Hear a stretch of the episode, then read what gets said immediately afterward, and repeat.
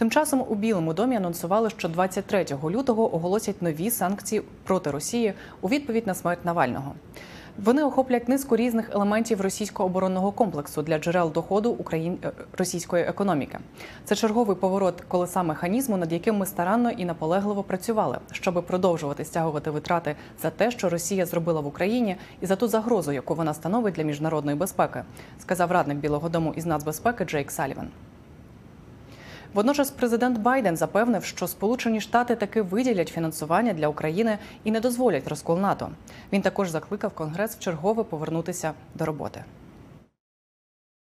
Я сьогодні розмовляв із Зеленським, щоб сказати йому: я переконаний, що ми надамо ці гроші, щоб уберегти його країну від захоплення Росією.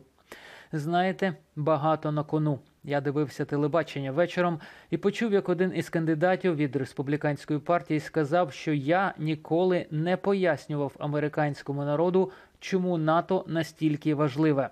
НАТО має вирішальне значення для нашого виживання. Поки НАТО існує, ми маємо союзників, які впевнені у собі і захищають нас.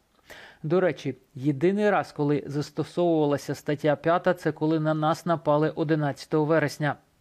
Отже, думка про те, що ми збираємося залишити Україну, і про те, що ми дозволимо розкол НАТО, повністю суперечить інтересам Сполучених Штатів.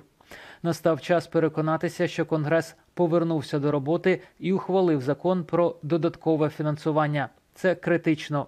Від цього залежить наша безпека.